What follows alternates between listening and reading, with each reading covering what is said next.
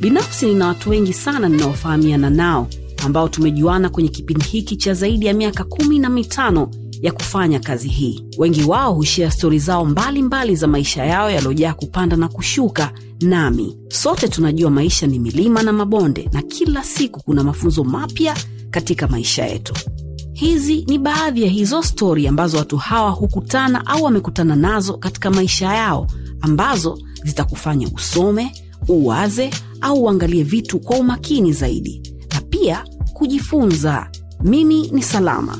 Hawa ni rafiki zangu. Na sote tunakukaribisha wewe kwenye salama na karibu sana kwenye salama na heri ya mwaka mpya. Kwako wewe je umeanza vizuri? Kama haujaanza vizuri pia usiwe na shida. Leo ni siku saba tu zimepita toka mwaka huu umeanza. Tunakukaribisha kwenye salama na kutoka chini ya mvungu wa moyo wangu. Leo niko na mtu ambaye siku zote nimekuwa nikitaka kuwa naye na alhamdulillahi dua zetu zimeitikiwa. Leo hii ni kwenye salama na jk ndo ambayo inakukaribisha. Baba karibu sana. Asante. Naomba nikuamkia ili iwe formality wasija wakanaona sina adabu ya? Shikamoo. Jambo. Jambo unajisikiaje na hali?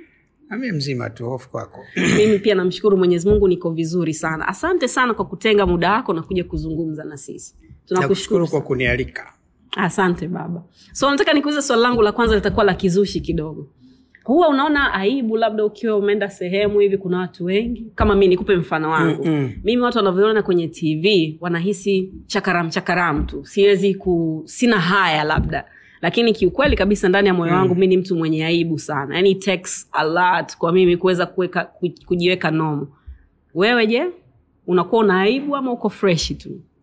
Nina heshima kwa watu tu. Maana maana na aibu singekuwa mwanasiasa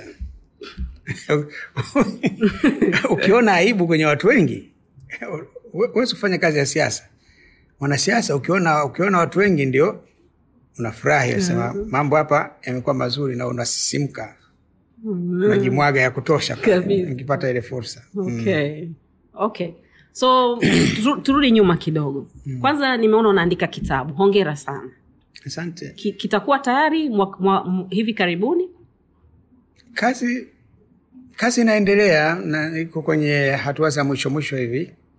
Sijajua lini lakini nadhani sidhani kwamba ita, itakiuka nusu ya ya mwaka elfu mbili na ishirini na moja. Kitakuwa kimekamilika. Okay. Unaandika mwenyewe? Andika eh. Sisi kama watanzania kuna msemo mmoja nilishai kuambiwa siku moja. Wanasema ukitaka kumnyima kitu mtanzania mwekee ndani ya kitabu. Mm. kwa sababu huwa hatupendi kusoma. Ndio. Wewe huo kuwa na na na na na interest na kusoma. Ilitokeaga wapi? Interest ya kusoma si nimesoma shule? Kwa sababu kwanza kwanza ni kwamba ni kweli kwamba watu wetu hawasomi sana. Mm, hawasomi sana. Hata magazeti wanasoma vichwa vya habari tu. Vichwa vya habari pale labda ukiona kichwa cha habari na wakati mwingine mtu amesoma kichwa cha habari halafu ndo anakwenda kuisimulia habari ya mle ndani na wakati mwingine vichwa vya habari vya gazeti havifanani na habari ya na habari yenyewe iliyoko ndani. Eh, unaweza kuta kichwa cha habari fulani kafumaniwa ukiingia mle ndani kumbe kumbe tu kwamba ah, alikutwa anafanya shughuli zake. So unasema kafumaniwa anatengeneza redio ya jirani yake. it. okay. No, mimi mimi nime ni- nimejua kusoma na kuandika baada ya kwenda shule. Baada ya kwenda shule na nilikwenda shule mara ya kwanza lushoto mwaka hamsini na sita. Hamsini na sita. Mm. lakini nikiwa nilikuwa mdogo sana nilikuwa nacheza sana shule. Sasa mwalimu akaniambia nadhani hamsini na tano hivi. akaniambia "So wewe kesho usije tena shule. Kwa hiyo basi nami nikafurahi. Nilikwenda shule kwa sababu dada, dada zangu ambao nilikuwa wawili ninayowafuatia walikuwa wamekwisha kwenda shule. Kwa hiyo nilikuwa nimebaki pale peke yangu sina sina mtu wa kucheza naye. Kwa hiyo nami nika- nika- nika- nika- nikaenda zangu shule. Lakini nadhani mle darasani nilikuwa nafanya fujo sana. Hata situlii nacheze ule utoto. Basi mwalimu akasema "Ah, nadhani wewe kesho usije shule. Basi nikaona mi nikaona sawasawa tu. Kwa sababu pia pia kukuwa confined kwenye kwenye darasa kwa muda mrefu nayo ilikuwa na nayo ilikuwa ina, inanipa usumbufu. Mm. kwa hiyo nika nika and then baba akahamishwa kutoka lushoto kwenda same. Nika nikaanza kusoma pale Same tena uh, mwaka hamsini na sita alafu baadaye mm, nadhani nilikuwa nimekuwa mtundu sana. Napozungumza na babu babu akaamua nirudi kijijini sasa nikae na babu yangu. Kwa ndo nikaanza tena darasa la kwanza mwaka hamsini na nane. Nikasoma nikasoma kwa muda alafu baadaye ikawa na kijana mmoja anaitwa anaitwa kivuli ambaye ndio mwenzangu partner sana kucheza naye. Yeye alikuwa bado hajapelekwa shule. Kwa sababu alikuwa hajapelekwa shule basi. Na mimi nikasoma baadaye nikachoka. Nikachoka kwa hiyo nikaamua kutokwenda shule asubuhi navaa uniform yangu lakini nakwenda zangu kwa rafiki yangu pale jirani nakwenda nacheza tu. Wakikaribia kutoka na mimi natoka narudi nyumbani pale kama vile na mimi nime Umetoka shule. nimetoka shule. Yeah. Ba- baadaye babu akaambiwa kama bwana yule jamaa yule haji shule. Ya asubuhi asubuhi babu akanikamata. Nilikuwa nimevaa msuli wangu tu nimeamka akanishika hivyo hivyo twende shule. Hata shati nilikuwa sina. Sasa ngoja nikavae shati asema huvai shati leo. Nenda shule akanichapa fimbo mbili. Basi toka siku ile ndio sikuwa natoroka tena shule. Of course nilifanya kwa muda kwa muda mfupi tu. Baada ya hapo nimeendelea tu na, na, na, na kusoma na nikapenda sana shule tumesoma pale Msoga toka darasa la kwanza mpaka la nne zamani. Maana zamani shule wakati wa ukoloni ilikuwa kuna darasa la kwanza mpaka la nne, alafu kishamaliza darasa la nne una- sasa unafanya mtihani wa kwenda darasa la tano. Wanaofaulu ndo wanakwenda darasa la, la tano mpaka la nane, yani middle school sasa. e, maana ile primary school ni la kwanza mpaka la nne, middle school darasa la tano mpaka la nane. okay. Ehe, kwa ndio middle school. Kwa hiyo ndio nikaenda Lugoba, nikaenda middle school ya ilikuwa ya Wakatoliki wakati ule St John Bosco's Middle School. Baadaye ndio ilipotaifishwa ikawa Lugoba, Lugoba, Middle School. Sasa mwaka sitini na tano nilipofanya mtihani wa darasa la nane ndio mwaka ambapo baadaye serikali sasa ya baada ya uhuru ika- ik- ikaamua kuondoa hiyo ya darasa la kwanza mpaka la nne eh, na la tano na la nane yani kuwa sasa kitu prim, primary school wakaifanya ni kutoka darasa la kwanza mpaka la saba. Yani sasa mwaka sitini na tano tuseme kulikuwa darasa la nane ndio tukafanya mtihani na darasa la saba. Okay. wakati sasa wana, wana phase out darasa la nane. Yeah. tukafanya mtihani na darasa, la- dara- darasa la saba. Sisi darasa la nane wengine darasa la saba tukafanya mtihani ule wa, wa, wa, wa, wa, wa pamoja ba, baada ya pale ndio sasa ikawa kutoka dara hizi shule ikawa kutoka darasa la kwanza mpaka la saba. Sasa pale ambapo kama kwa mfano pale Lugoba tupokuwa sisi kulikuwa na darasa kwanza mpaka la nne na la tano mpaka mpaka la nane. Wa- kwa hiyo sasa baada ya kuondoa la nane kwa hizi kwanza zikaanza kuitwa extended primary school. Okay. kwamba unatoka darasa la kwanza mpaka la saba moja kwa moja bila, bi- bi- bila, bila, bila kufanya mtihani hapa katikati na kwenda katoka pale sasa ikawa kwamba kila shule ya msingi sasa maje, madarasa yaongezwe. E, pale ambapo ilikuwa darasa la kwanza mpaka la nne mm. yaongezwe mpaka darasa la saba. Na hata tulifanya mtihani wa darasa la tano na la nane sitini na tano ukaja ilikuwa, ilikuwa, ilikuwa kwenye ukundi mawili. Nadhani ilikuwa na mikoa mikoa mingine ya kwanza kumi alafu mikoa mingine kumi ikamalizia mwaka sitini na sita. Kwa ilipofika mwaka sitini na saba ndio ikawa kutoka darasa la kwanza mpaka la saba na kwa shule hizi nyingine sasa zilizokuwa na darasa la kwanza mpaka la nne kama ile za Msoga ndio ikaanza sasa kuanza kujenga madarasa. ma- mada- madarasa yale. Kwa nimaliza kumaliza Lugoba middle school nikindo nikaenda Kibaha.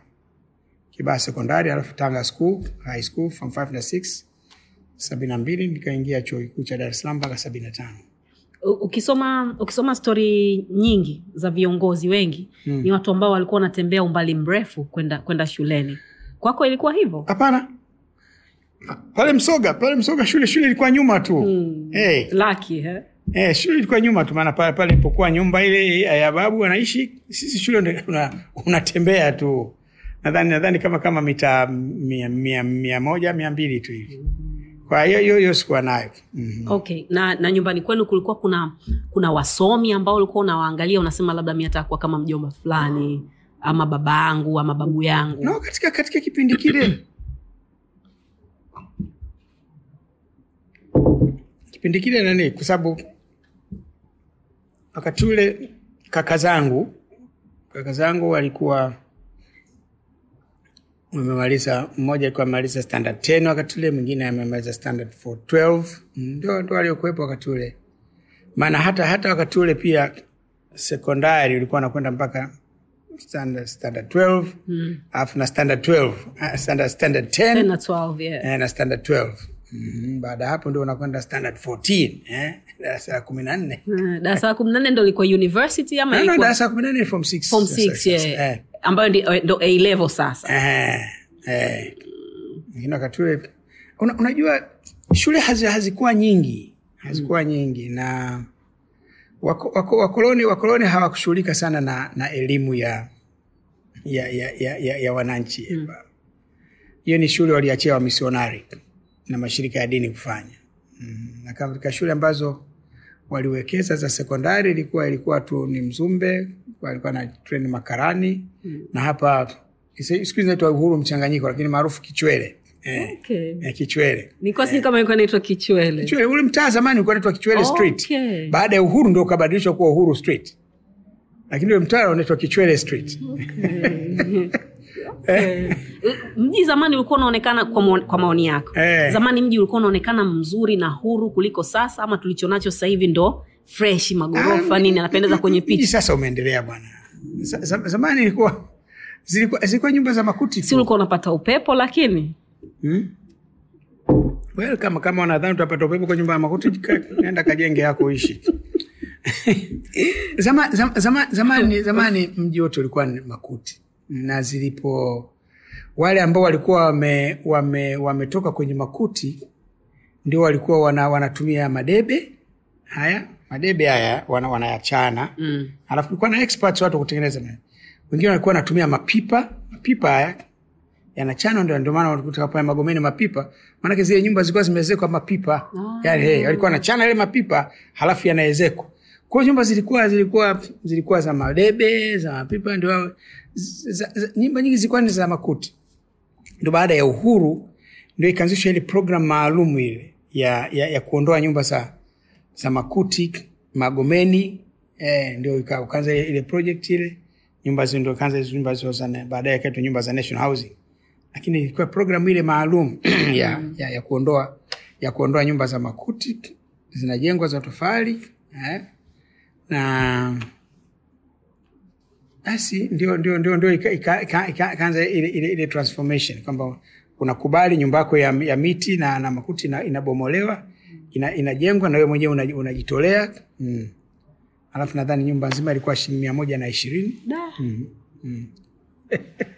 maisha yalikuwa mazuri sana. Au hiyo mia moja na ishirini yenyewe kuipata ilikuwa shida? Una, unazipata wapi? Na mshahara wenyewe mshahara wenyewe ni mdogo tu. Mm. okay. Um, kwa mfano mtu ana, ana, ana, anataka kuzungumza na wewe anataka kukuomba jambo lake. Yeah. akasema akualike nyumbani kwake. Eh, kama mi nimekualika nyumbani kwangu leo. Mm. ni chakula gani kikupikia itakuwa rahisi kwa mimi kunikubalia jambo langu? Kipi unapenda kula? Kwanza zamani ilikuwa rahisi sana kunialika mimi. Lakini sasa sio rahisi sana. Pamoja kwamba nimestaafu lakini utapata ghasia sana kwanza. Kama kama ulivyonialika hapa leo kulikuwa na watu walikuja kabla hapa. Eh, wakaangaika wakaona atakuwa wapi atakaa wapi atakuwa pakoje. Yeah. wakati mwingine wakati mwingine unajua mtu anakualika hivyo unamwonea huruma yule mtu anayekualika kwa sababu atapata usumbufu sana. Wa kutosha lakini ndo baraka zenyewe ata- atapata usumbufu. Ata- atapata usumbufu na nini. Kwa hiyo hilo la kwanza. Lakini mi vyakula nakula vyakula vya kawaida tu wala usihangaikie juu ya vyakula vya kawaida. Nikiwa kule kijijini kwetu kule vyakula navyopenda kula ni ni ugali wa mtama na na, na, na mlenda. Sisi si kuna kitu tunachoita mnangu. Yani kuna po, aina fulani ya mlenda hivi. Sinaita hombo. Ehe. Hombo la mnangu ile kwa kweli ndio na- nayopenda kula. Kwa kijijini pale kila siku watu wengi wanapiga ubwabwa na nini mimi mm. kwa sababu ndio chakula ambacho nimekuwa na kula na babu yangu. Eh, nilikuwa nakula nakula na babu yangu na nini na nimezoea nime, nime, nime, nime kula. Na unaweza kukipika mwenyewe? Ah, mimi sikupika sijui. Mi pika sijui sisi katika mila zetu mm-hmm. watoto wa kiume hawafundishwi kupika eh, wanafundishwa kupika watoto wa kike. Mm-hmm. na mtoto wa kiume ukiwa unakaa unakaakaa jikoni jikoni kule wanakushangaa unafanya nini huku? Hizo mila zetu. Sasa mambo yamebadilika siku hizi. Kweli, mimi sikuja- siku- mambo ya jikoni ulikuwa hayakuhusu kabisa. Ah, haya mambo ya siku hizi hayo kwamba mke na mume mnagawana siku za kupika haya mambo ya siku hizi wala sitaki kuingilia kwenye mambo hayo. Ila mie siko huko Okay. Mie bado mtu ule wa, zamani sana. Eh, kwamba eh, darling leo naweza mwako wa kupika. Sidhani kama salma anaweza kunipeleka huko. Oh, itakuwa itakuwa kazi kubwa. Kwa sababu kazi yake ya kwanza ni kunifundisha kupika. Mhm. Mi- mimi ni- nilifanya kazi zanzibar. Walipounganisha tano na asp wa kwanza kutoka bara aliyepelekwa kule alikuwa kanala ayubu simba. Akaenda kuwa naibu katibu mtendaji mkuu wa ccm pale. Mie ndio mtu wa pili kupelekwa pale. Katika ule mchakato sasa wa kuunganisha tano na asp nami nilikuwa nashughulikia kuunganisha ile mifumo ile. Eh. Kuianisha ile mifumo ya tano na asp iweze kuwa mfumo mmoja wa, wa ccm ndio kazi ambayo nimekuwa na, na, na, naifanya pale na kusimamia utawala pale. Makao makuu ofisi kuu ya ya ccm kisiwandui pale ambayo ilikuwa ndio nimekaa pale toka sabini na saba mpaka mpaka themanini ndio nikahamishiwa dar es salaam kuja ofisi ndogo hapa makao makuu nilipomaliza jeshini tu monduli pale nipo, commission nakaa kidogo ndio nikapelekwa zanzibar Mm. sasa zanzibar pale mwaka ule ule ile tatizo la kwanza lilipoanza la kipindupindu nadhani kwa mwaka sabini na nane sabini na nane Mm. Remember the dates now mm-hmm. Sasa potokea kipindupindu wakapiga karantini. Kipindupindu pale pale zanzibar. Unguja hili eh, Unguja pale. Zanzibar mjini pale, kwa akapiga karantini. Kwa hiyo hakuna mtu wa mjini kutoka na wa, wa, wa vijijini kuja. Wenyewe washamba naita naita shamba. Shamba nao kuingia. Kwa hiyo sisi pale tukawa tuko tu sasa mm. Sasa ikawa mahitaji yale ya chakula yale vile vya kila siku kama ndizi, mihogo, sasa haviji tena mjini, haviji tena mjini, ikawa matumia. Lakini pia wakapiga marufuku hizi restaurants eh, rest, rest, restaurants hizi. Kwa ikawa sehemu pekee ambayo unaweza ukapata ukapata chakula sasa ni hizi hoteli hizi za kitalii Africa House eh? Zanzibar Hotel, Africa House na Bowani. Kwa nikawa nikawa nakula kule, alafu ikaanza kuwa sasa ile hesabu ya fedha hailingani, kwamba ni maeneo yale ni ghali. Kwa nikaona ah, ngoja hebu nijaribu kupika Mm. kitu ambacho rahisi kwangu kupika kwa kweli ni chai na chai ni, ni kuchemsha maji tu. Unaweka majani ya chai. Unachemsha maji unajumia ya chai. Kama una maziwa unaweka sukari unachanganya basi. Mm. lakini zaidi ya chai kwa kweli nilikuwa si, sina ujuzi. Sasa na vyakula vingine kwa hiyo siwezi kupika ugali eh, siwezi kupika wali. Ugali zoezi. Nikaona chakula rahisi nachoweza pengine kupika ni ndizi. Mm, kwa hiyo nikaenda markiti. Nikaenda markiti nikanunua ndizi. Mm, najua kule na ile mm, ndizi kule zanzibar ni nzuri sana kwa nikanunua. Sasa nikawa na, nataka kukaanga eh, mkono tembo Eh, nataka kukaanga nikawa na- najaribu kukumbuka wanavyo wanavyofanya kina mama. Sasa nika nikaweka mafuta kwenye sufuria. Ndizi zangu nimeshazitengeneza. Sasa kabla ya kabla ya kuweka ndizi zile mi nikaweka maji mle. Ai, kwenye mafuta, mafuta. kwenye mafuta.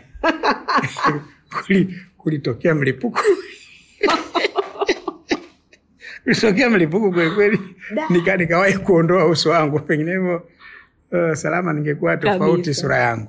Basi lakini yale, yale mafuta yale yaka, mengine yakenda kukutani eh, ile nyumba niliokaa pale Kikwajuni mpaka leo ipo. Siku moja nikienda nitaingia pale nitamwonyesha yule mtu anayekaa pale, haya mafu, haya ni mafuta ya siku nilipojaribu kupika. Baada ya pale ndo nikaamua kwa kweli kuajiri mpishi. ulijua sio kwa ajili yako. Ah, nika- ah, Sasa ikasema kwamba sasa minevo ntakuja nitakuja kufa njaa ndani humu. mm. kawa imefungwa. Sasa zile hoteli zile kubwa zile Bwawani, Africa House, Zanzibar Hotel, gharama ni kubwa, sina sina uwezo wa ku, wa kuzimudu. Basi ndo nika- yule mtu basi kaajiri mtu wa kupika. Na ndio pale nika nikaamua kwenda kuoa. Safi sana. Nikaamua kwenda kuoa kwenda kupunguza zahma hizo ndogo ndogo. Ah, inge- inge- tabu maana ningekondeana. Mm. kabisa. So hapo hapo kwenye kuoa ulikutana vipi na, na mke wako? Ah, mimi, mimi, mimi mke wangu wa kwanza mama wao kina Ridhiwani. Ndio. Marehemu sasa. Mwenyezi mungu amrehemu. Mm, amrehemu ndio. Ah, ni, ni, ni zile ni zile tu nimekwenda siku moja pale Bagamoyo imetoka Zanzibar nimekwenda Bagamoyo. Basi baba akaniambia twende. Kwa tuka tukatoka tukatoka tuka ah, kwanza eh, kwanza siku moja kaniambia twende. Tukatoka tukaenda nyumba moja hivi afu kaambia pita ndani. Kapita ndani mm. kamkuta msichana pale. Basi tuka sasa tumekaa bana ujambo sijambo mzima mzima. Tumetoka kule baba hakuniambia kwamba tunakwenda tuna tunakwenda wapi? Kwenda kwenda kufanya nini? Basi tumekaa tunazungumza tu na tunatazamana tunazungumza ujambo sijambo basi. Nikawa la kusema sina na yeye hana la kusema. Basi baadaye kasema "Ah, twende. Basi nikatoka ndani mle. Sasa tunarudi nyumbani baba anauliza umemwonaje? Nikaambia yule anakufaa kuoa. Umemwonaje? Kama mlimwona tu msichana mzuri. Basi tukarudi nyumbani pale. Kakaa Alafu baadaye nikatoka pale nikarudi zangu zanzibar. Niporudi zanzibar siku moja kakangu kakangu akanipigia simu kama mzee selemani akanipigia simu. Bana ile mipango ile ya ndoa ile tumeachana nayo ile. Mhm. Ime- kwani imekuaje? hasa yule msichana kumpe mja mzito bana Mhm. Ah, basi kashukuru mungu. Basi. Basi kwa hiyo tuka akaa tu. siku moja tena nimetoka zanzibar nikwenda kumsalimia. Hivyo hivyo twende twende tu. Sasa baba anapokwenda basi tukaenda nikaenda. Enda kwa bwana mmoja tu mwalimu salum ndio nikaonyesha mke wake mama yake ridhiwani. Basi. Ah, najua nimelewa na wazazi wangu mimi, siku siku sikutaka kuingia kwenye kwenye zogo hili. Nini acheni staki na nini. Ah, kasa basi. Na imani yangu ni kwamba mzazi hawezi kukuombea hawezi kumwombea mwanawe jambo lisilokuwa na heri naye. Kasa basi maadamu wazazi wame, wamefikiria hivi sawa sawa tu. Basi mzana watu wawili baadaye ndio hayupo sasa hivi. Sasa nimekaa kwa muda nilipohamishiwa na chingwea. Hamishiwa na chingwea. Katu nilikuwa na sasa pahamishiwa na chingwea ndio nika siku moja nimetoka nika nika nika- nikaona mabinti wawili kwenye chuo cha ualimu pale. Basi nikaona huyu huyu Salma naona kama kama amekaa vizuri vizuri hivi. Basi lakini baada ya hapo ikawa sasa sina namna ya ku ya, kumfikia. ya, ya kumfikia. Maana huwezi kwenda yuko chuoni huwezi kwenda pale chuoni. Basi basi siku moja ni, nilikuwa na nimetoka na chingwea nadhani alikuwa ako likizo pale lindi mjini pale. Nikamkuta wamesimama na rafiki yake moja nikasimama nikamsalimia. Nikamwambia karibu. Nimefikia mahali fulani akakataa kuja. Basi. Wacha. Akaniponda. Mm, mm, mm, ah. Nikawa nikawa kinli na, nafuatilia development zake. Kama amemaliza chuo chake cha ualimu aka akaenda JKT Ruvu hapo. Nasema sasa hapa Ruvu hapa kwa sababu mie mwanajeshi. Mm. na pale kuna maafande wenzangu hapa hapa nitakwenda. Kwenda pale nikajua katoa nadhani hivyo nadhani kanomlai yes, kazungumza naye bwana mimi hapa bwana na mchumba wangu hapa. As akamwita akamwita akaja pale tukakaa tukazungumza. As mm. That's how really the link started. Na nilipokata kwa JKT Mm. akamaliza JKT aka- akaajiriwa huko kule Lindi kule kwao. Basi mimi nikitoka nikahamishwa kutokana na Chingwea ngena Masasi, nitoka Masasi napita pale namsalimia. That's how urafiki wetu uka, uka grow hapo. Basi baadaye ndio nika nikaja kuteuliwa kuwa naibu waziri. Niteuliwa kuwa naibu waziri, watu hawajui kwamba sina mke. Sasa wanangu hawa sasa yani nimelea wenyewe wanangu hawa salama na salama na na Ridhiwani nimelea mwenyewe single, single parent. Their mother was not there. Nikahamia nao Masasi. Nitakuwa naibu waziri nikahamia hapa. Mm, nikaona tukaa bwana sasa hii hii sasa basi nikaambia nikaambia bwana sasa mimi nataka kupeleka barua kwenu kule. nikasapeleka tu. peleka mshengangu akiwa mzee ma, Maalim Sinan Nabahan, nikapeleka barua nikajibiwa, basi ndio ndio nikafunga ndoa na Salma. mm-hmm. Toka mwaka huo mpaka leo bado pamoja na going Eh, strong yeah? mm, zaidi ya miaka thelathini sasa, kwa hiyo mm, muda mrefu. Ka- kabla sija kuuliza swali langu jengine la, la, la jeshini kidogo jinsi ambavyo uliingia nataka tuongelee mapenzi kidogo Eh, imekuwa mtihani sana kwa vijana wa siku hizi kukaa kwenye ndoa kwa muda mrefu baba mm. Eh, unadhani maisha yamebadilika kiasi hiko kwa watu kushindwa ku, ku, kuwa wakweli au ni nafsi tu. Haijalishi ulioa mwaka sitini au ulioa mwaka elfu mbili. Ama u, tamaa ya, ya, ya, ya kutaka zaidi ni, ni tofauti na ilivyokuwa miaka ya nyuma na miaka hii unavyodhani. Kwa kweli mi sina, sina majibu ya ya hakika kwenye kwenye swala hilo, kwa sababu bado hata hata hata waliooa sasa wanaishi tu kwenye ndoa na waliooa zamani wameachana.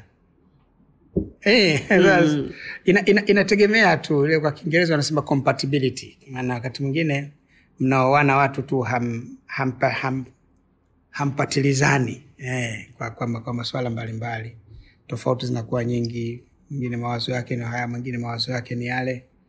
Mm, sasa pengine siku hizi kuna mazingira mengi zaidi yanayo ya- ya- ya- ya- yanayofanya ndoa zivunjike kuliko ni zamani. Mimi, mimi mama yangu ananisimulia kwamba ye ameolewa na baba hakuwahi kumwona amemwona siku ya ndoa tu. Akaambiwa tu amekuja kijana huko ana- anakuposa. Anataka kukuoa si tumemkubalia. afa- afadhali mimi babangu ali- alinipeleka nikaenda kumwona yu- Yeah. yule mchumba yule. Na- ya pili ika- ika- ikaenda sawa.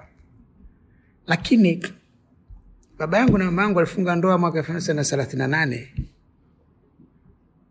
Baba alipofariki mwaka elfu moja mia tisa na tisini na nane walikuwa na miaka sitini ya ndoa. Mama akafariki baadaye mwaka mmoja baadaye. Sasa Eh, sasa ndio unaweza ukaona maana tofauti kabisa yani hii hi, hi ni ndoa ambaye wa, mke na mume wamekutana siku ya, ku- ya siku ya ndoa yenyewe. Ndio sasa ndio ala kumbe huyu ndio bisalama huyu. Na huyu ndio bwana jakaya huyu. Siku hiyo lakini wameishi kwa miaka sitini ya ndoa. Sasa nasema ni kila kila kila ndoa ina mazingira yake na ina matatizo yake. Na sidhani kwamba tunaweza kuchukua sijui maana sio si, ni, ni swala ambalo sija- sijali- sijalifanyia utafiti. Okay. lakini mimi naamini kwamba kila ndoa ina mazingira yake ina, ina, ina sababu zake nini kinachofanya ndoa nyingine zidumu. Naamini bado zi, ziko ndoa nyingine za, za, siku hizi zinadumu tu. Mm. eh, pengine mazingira sasa ni tofauti sana na mazingira ya zamani. Siku hizi kila kitu kiko hapa. Pengine mazingira sasa yako tofauti na ya zamani wale wazee wetu wale waki- wakioana wanakaa hapo hapo kijijini yeah. sijui bana sijui sina hakika sana okay. Ni- nini sababu hasa inayo- inayosababisha ndoa lakini ni kweli ni kweli lakini nami tu hata ndoa za zamani zikuwepo zipo zilivyovunjika e, na zipo zilizodumu mm. okay. so turudi jeshini kidogo baba hmm. kitu gani ambacho kilikufanya uingie jeshini mimi jeshini nimeingia kwa kuambiwa nenda jeshini Eh. Hmm. nimependa lakini laki- lakini lakini nimepewa barua tu kwamba unatakiwa kwenda kwenye jeshi naenda kwenye mafunzo ya kijeshi Monduli. Chama kilikuwa na programu hiyo ya kutrain makada wake, lakini kulikuwa na kipindi fulani ambapo serikali ili, ili, ilifanya uamuzi wa makusudi wa, ku, wa, wa kuongeza wasomi kwenye jeshi la polisi na jeshi la ulinzi Mm, hasa zaidi huko, lakini mi nikwenda kwenye programu ambayo chama ilikuwa nacho cha, cha makada wake kuwapata maf, kuwapa mafunzo ya kijeshi. Sasa waliopata mafunzo ya kijeshi wengine wanabaki huko huko jeshini, wengine wanarudi tena kuendelea na shughuli mbalimbali katika, katika, katika, katika jamii. Ndio nilivyojikuta kuwa afande ulipenda sana. Sasa nilikuwa napenda toka zamani mm. hata, hata nilipokuwa JKT nilikuwa, nilikuwa mwanafunzi mzuri tu mm. na kwa jeshini nilikuwa nimeenjoy sana mafunzo yale. Nadhani hata kwenye mafunzo yale ya, ya, yetu pale ya kadeti nilikuwa ndio, ndio the best student kwenye platform yale ya hivi Eh? Eh, mafunzo, mafunzo ya jeshi na vitu vingi sana unajua tatizo la watu wanadhani tu kwamba mafunzo ya jeshi ni kukimbia sasa mimi mwanangu huyu eh, huyu ndi anafaa jeshi huyu jeshi jeshi ni, ni mambo mengi zaidi hasa kwenye ngazi kama za uongozi mm. lazima ujue kusoma ramani eh. Eh, kuna vitu vingi unavyojifunza na military writing ramani kusoma sheria eh, sheria the military law ile eh, volume one, volume two vitu vingi there's, there, there, there's a lot mm. Lakini pati ile nyingine yenyewe ni of course ni ile ya vita yenyewe namna ya kupigana vita utaongozaje vita? Eh, kama kama kwenye ofisa cadet utaongozaje platoon? Kwenye camp commanders utaongozaje kikosi? Mm. ngazi mbalimbali. Kwa hiyo zaidi ya hapo una, una uh, kidogo uko disappointed kwamba hakuna mtoto wako hata mmoja ambaye ni mwanajeshi? No, sina, sina nachosikitika okay.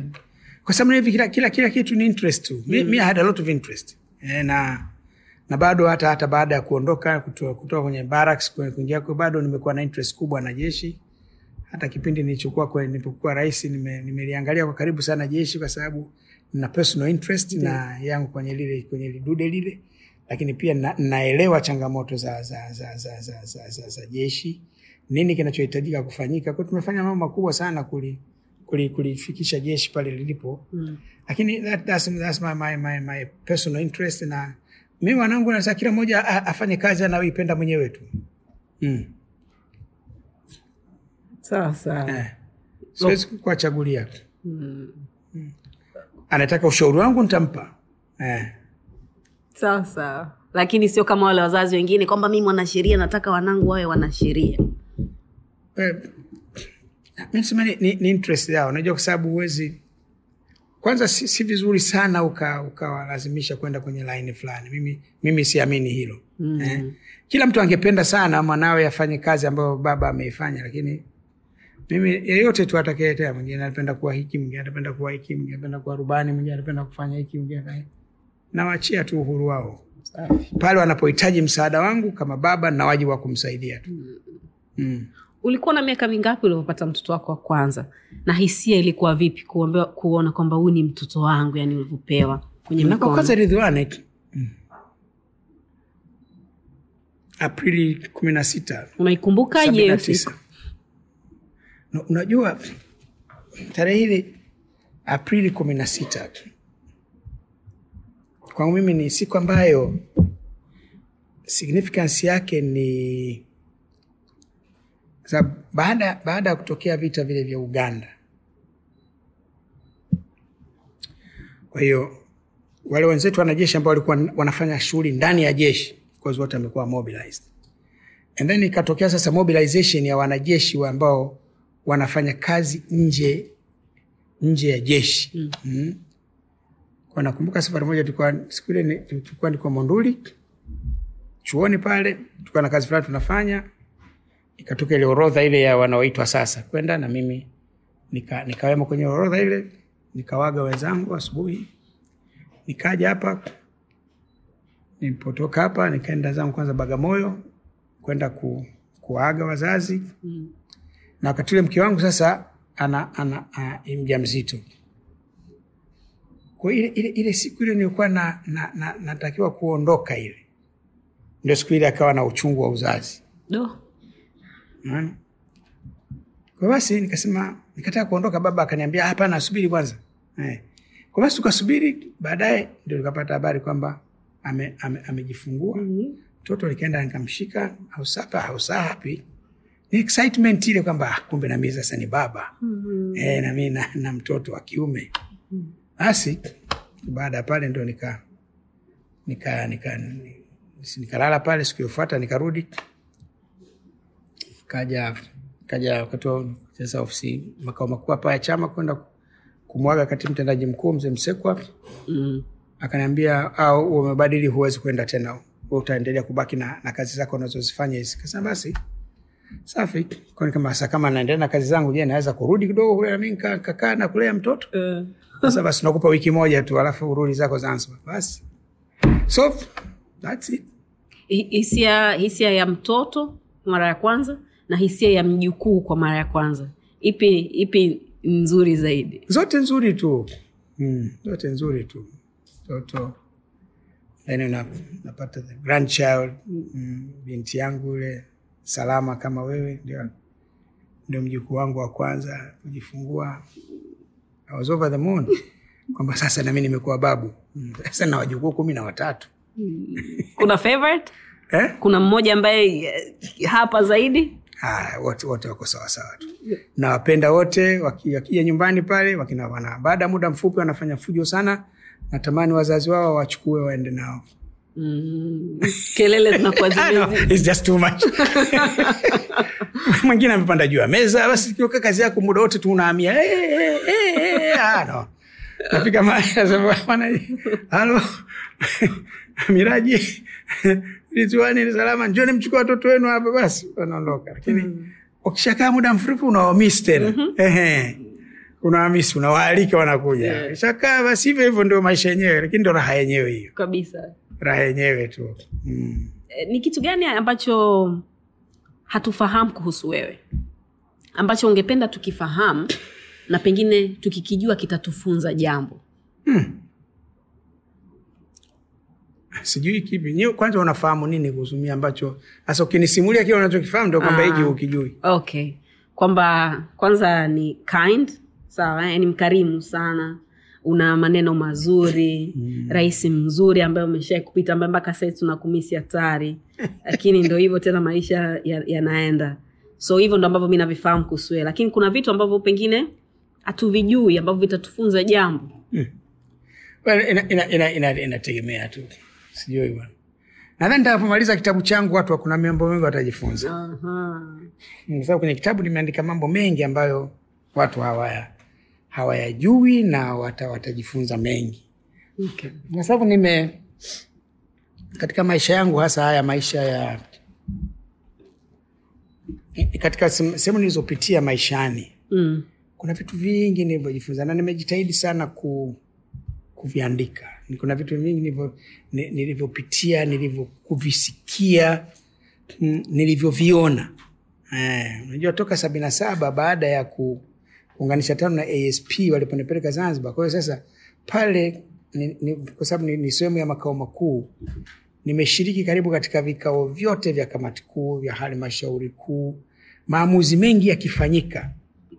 Eh, unajua mwa- mwalimu aliongoza nchi hii na chama chake kwa maamuzi mengi makubwa yale alikuwa anafanya akifanya na chama. Na mimi nilikuwa ndio karani pale naandika. Kwa hiyo kuna vitu vingi ambavyo ambavyo nime nimeviona nimevisikia eh, vikifanyika.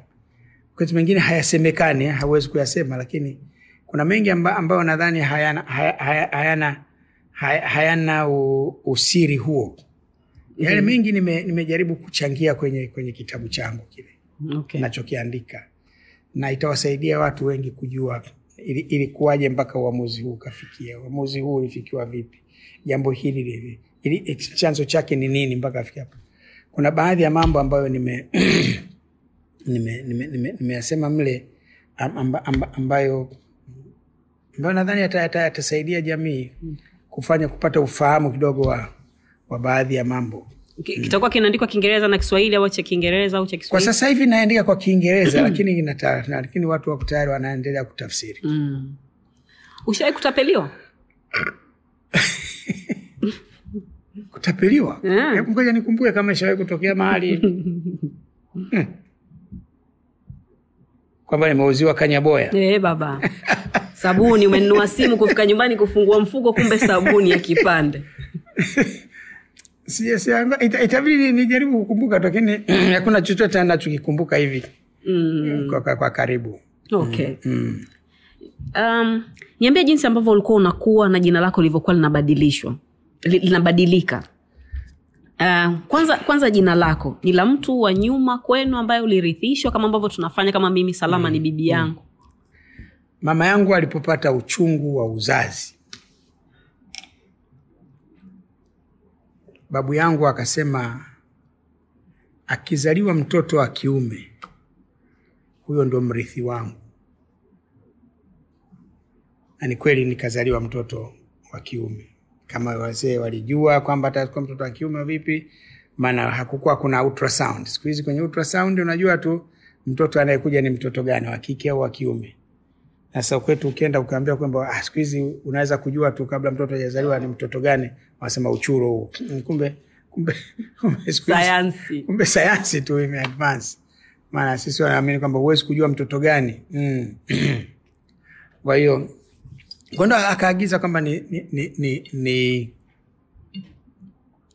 ndio mrithi wake kwa nikapewa jina la mrisho. Hilo ni jina la babu yangu jina la babu yangu. Kozi alikuwa mtawala pale. Mm, lakini si, si, si, sikurithi ule utawala. Mm. baada ya baada ya uhuru mzee nyerere alifuta utawala wote ule wa kimira wale watawala wale wa wa kimira basi. Kwa hiyo mwaka sitini na sitini na tano. sitini na tano ndio nikapewa jina la jakaya. Ha? nimemaliza darasa la nane. Kapewa jina la jakaya. Na jakaya ni jina la babu yangu mzaa mama yangu. Kumrisho babu yangu mzaa baba. Na jakaya babu yangu mzaa mzaa mama kwa nikaambia majina yote mawili ni yatimizi ni ni of course nilikuwa na niliugua ugua hivi wazee wale wakaenda kwenye kwenye ramli huko kuangalia wakasema natakiwa jina la babu yake wa kike naye litoke. Kwani nikaenda nikapewa nikapewa jina hilo la la jakaya. Basi kwa ndio nikawa sasa majina yote yale mawili jakaya mrisho. Ni yote ya kwangu mimi. Mrisho la kwangu na babu yangu mzaa baba jakaya ni la kwangu la babu yangu mzaa mzaa mzaa mzaa mama. Baada ya hapo sijabadilisha majina yoyote mm. kwa mabadiliko yangu ya kwanza ya jina ni 65 nilipopata jina lingine la pili la jakaya. Kwa nikaamua kuyatumia yote mawili. Jakaya mrisho kikwete. Mm. okay. Ulikuwa unafanana na yoyote kati ya hao? Ulivyoambiwa labda? Mm? mimi nafanana na mama yangu ndo maana handsome eh? mi nafanana mi na mama yangu makuwa mweupe na kwa- nafanana mama yangu. Kwa- karakta kwa karakta nafanana na, na, na babu yangu. Yule marehemu au huyo wa- pili? Mzaa baba. Eh, huyo huyo wa kwanza mzaa mama hata sikumwona sababu ali alipofariki alipozaliwa dada yangu mimi nayemfuatia 1947 zena. Ye alikuwa alikuwa anaumwa hata alisema hata kule kumshika mjukuu wake alikuwa tabu and he, he, he did not live long. Kwa mimi nilipozaliwa 1950 yule mzee alikuwa ameshakufa miaka mitatu nyuma. Kwa hiyo babu yangu ile babu yangu huyu mzaa baba nimemwona mungu amrehemu. Eh, ulipokuwa unakuwa Mm. kwanzia kwanzia um, ulivyoanza kusoma darasa la kwanza mpaka la nne then ukafanya mtihani wako pale kwa ajili ya kuunganisha shule then ukaenda zako university. Ulikuwa mwanafunzi wa aina gani? How focused were you? Ulikuwa una, una plan zako tayari ama ulikuwa unaenda tu na flow?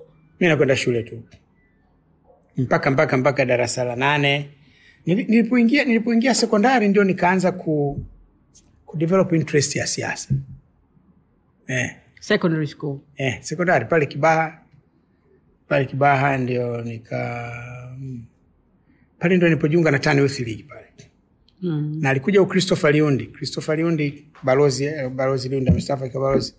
Wakati ule naibu katibu, na, katibu msaidizi makao makuu ya ya umoja wa vijana watano wakati ule.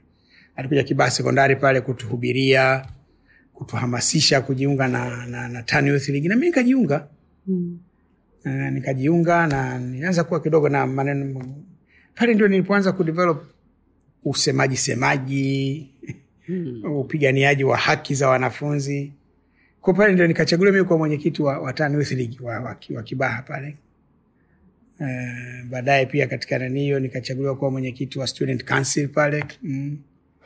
yani kwa piga maneno sana hivi nikatoka Tanga nikaenda nikatoka pale nikaenda Tanga School nikaendelea kuwa kuwa mwenyekiti wa Tano pale Tanga School tena baadaye chuo kikuu niliendelea na na League mjumbe kwenye baraza mm. Mm. lakini pia University of Dar es Salaam nilikuwa mkubwa sasa nilichaguliwa kuwa kiongozi wa serikali ya wanafunzi Mlimani Wow. basi Lida toka mwanzo yani vitu vinaenda Eh, tu kwa mm, wakati wakati University of Dar es Salaam ilikuwa na campus tatu tu mm. kulikuwa na campus hiyo main campus ndio pale Mlimani kulikuwa na uh, Faculty of Medicine Muhimbili Mm. campus ya Muhimbili na Morogoro ya agriculture. Kwa hizi campus tatu hizi zinachagua viongozi wake Mm. wa hizo campus. ndio Halafu tunakuwa na, na kiongozi mm. wa, wa, wa, wa shirikisho hilo sasa, ndio huyo anakuwa ndio overall president wa wa university. Kwa sisi watatu mnakuwa vice president, lakini actually ndio, ndio wakubwa wa wa hizo universities hizo. yeah, yeah. yeah, mnachaguliwa na wanafunzi kwa kupigiwa kura unaona. Alafu mna- mnachagua pia president wa Dar es Salaam University Students Organization ambao huyo ndo anakuwa ni, ni, ni, ni, ni overall.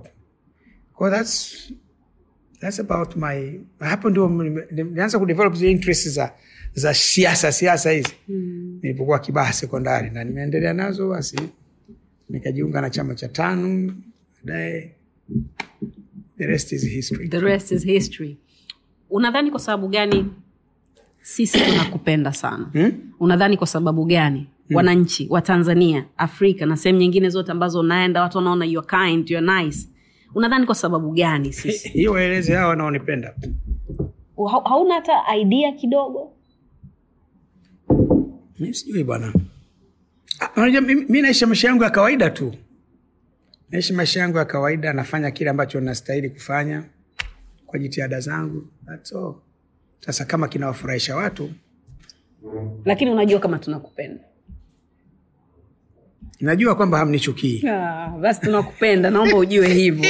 Sana tu. Sina ushahidi wa kuchukiwa. Sawa sawa. Um, mapenzi yako kwa basketball eh, mwaka huu kobe bryant alikufa. Eh, mmoja kati ya wachezaji hodari kabisa. Ndio. Unakumbuka ulikuwa wapi uliopata habari zake na ulijisikia vipi? Kwanza basketball. Mi nimejifunza kucheza basketball kibaha sekondari. Na unajua kibaha sekondari ni shule ambayo ilijengwa kwa msaada wa nchi za nordic. Mm.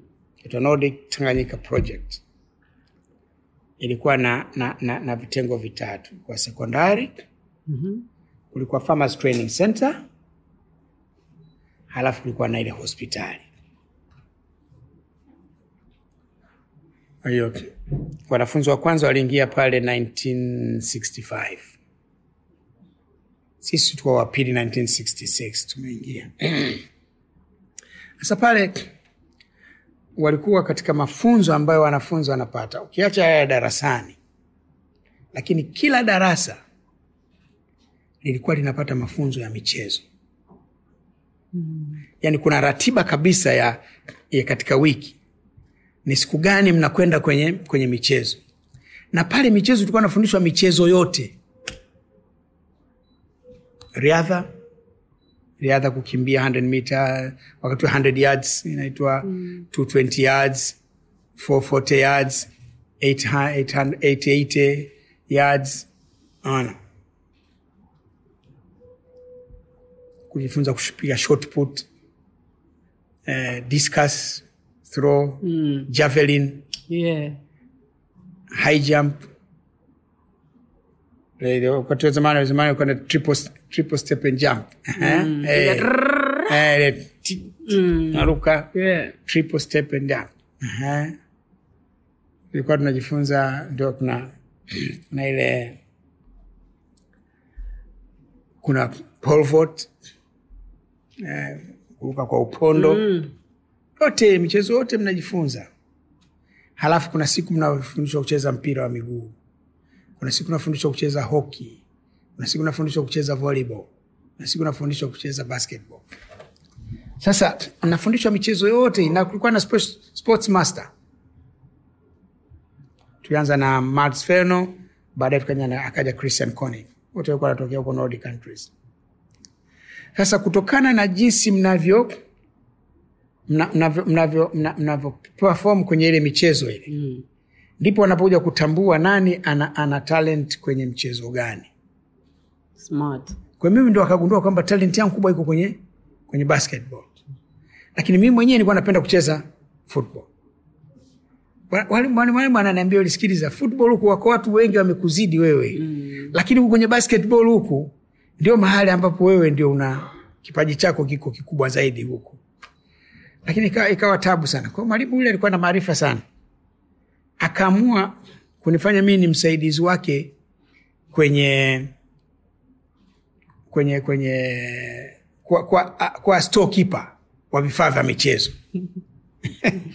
Ili apate time ya kuzungumza na mie zaidi. Kwa hiyo kwa hiyo watu wote waki- waki- wakitaka mipira na kuja mi nawagawia. Mm. wanaotaka javeli na- basi. Of course shot ilikuwa na narusha sana. Naye maana shotput ni technique Yeah. zaidi. Lakini ukiwa na mwili mkubwa Rahisi zaidi. unatupa una- una- una- unatupa mbali zaidi. Mm.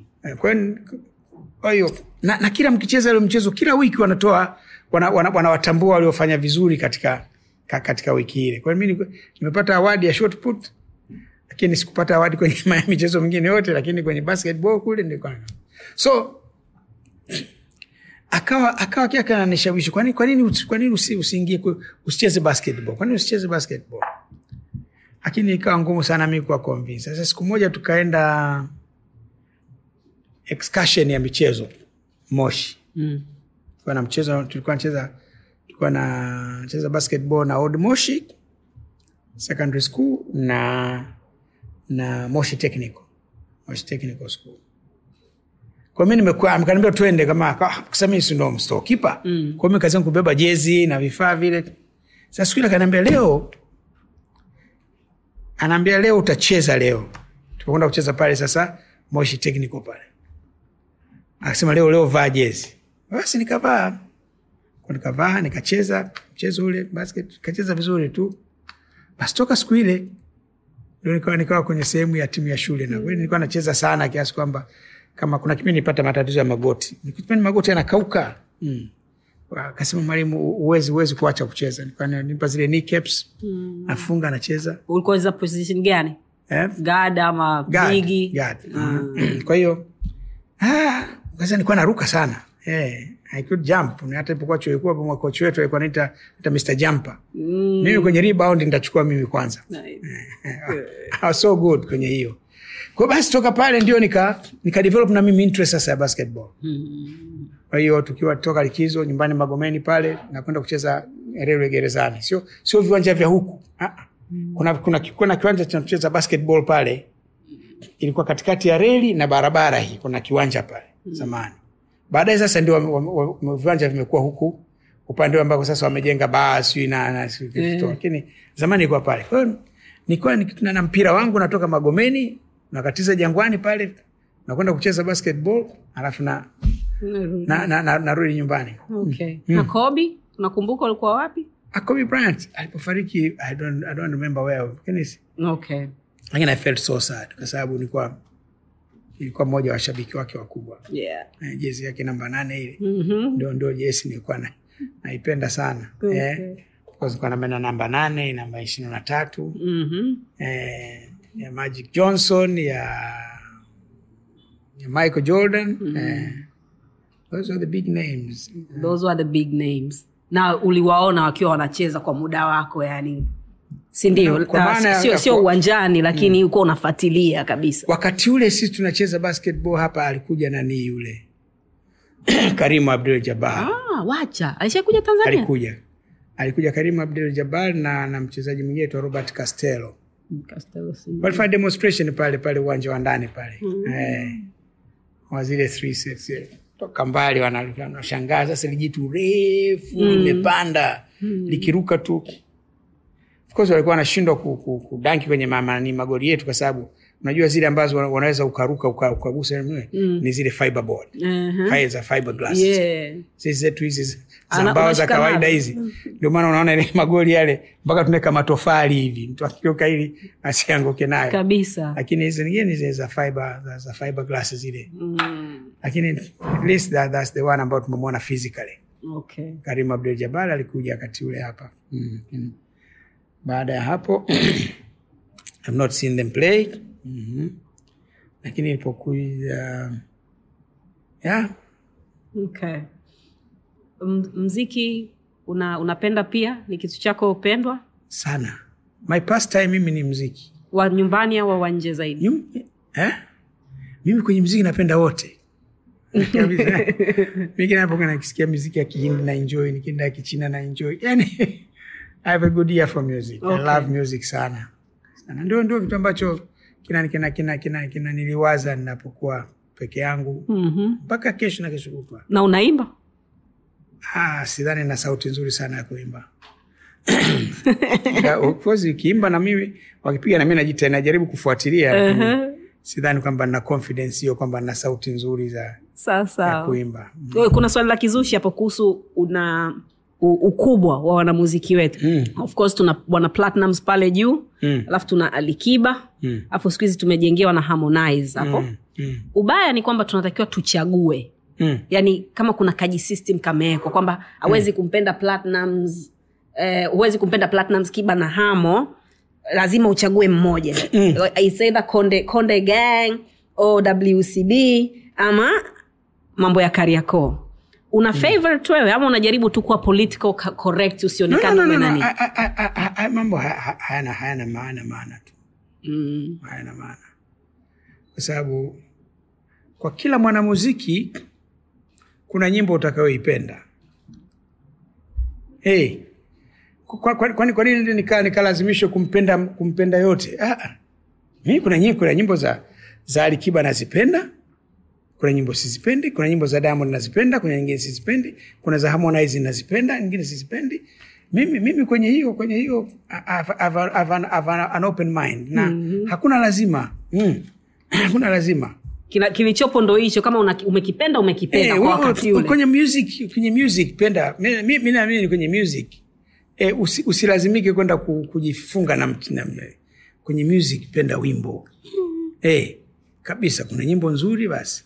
E, e, nyimbo nzuri napenda kuna penda nyimbo, kuna nyimbo ya skinde nzuri kuna nyimbo za western nzuri mm-hmm. kuna nyimbo za msondo nzuri. Hey, basi this has been my life eh, okay. eh, chris brown nzuri no. ya nani nzuri ile ya chris brown na young hatari sana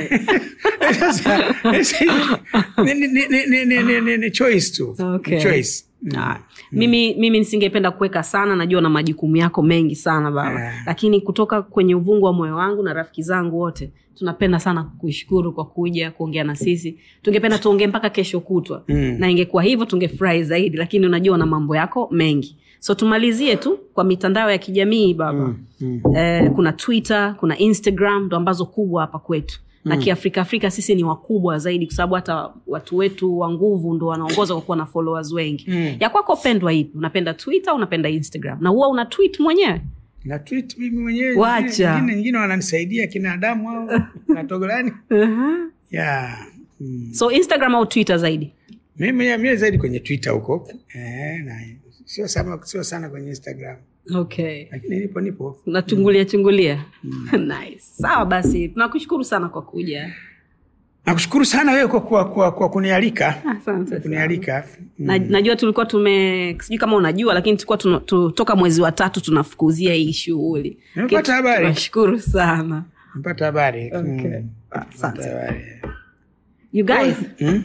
Kwa hiyo nimepata mengi sikuna mengine mengi usiyajua umeyajua leo. E, kabisa bila shaka. Na mengine mengi ambayo ningependa kuyajua kama kitu gani unajivunia ku- kuwa mtanzania baba? Eh? kitu gani unajivunia kuwa mtanzania? Nafurahi tu mwenyezi mungu kaniumba kani, kani, kani nimezaliwa katika nchi ya tanzania.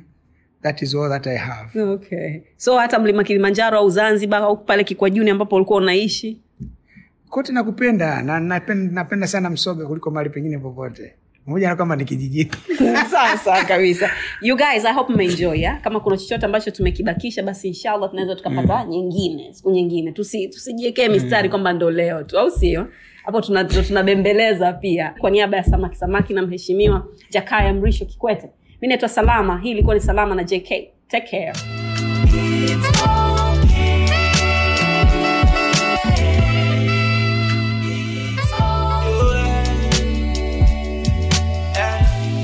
vipo vya lawama sio shida. Vipo vya kupoteza sio muda. Wenuka na ukimbize ndoto. Ah, ah, ah. kupatia ina maana hukosei. Kiburi kinafanya tujongei. Tunaamka wapya kila day hey, hey, hey, hey. slow ila kufika unawai chozi na mfuta na cry tukipenda na mungu anafurahi yeah. yeah. mimi sihitaji kucomplain sihitaji kucomplain mungu ana bless is okay. Mungu ana bless yeah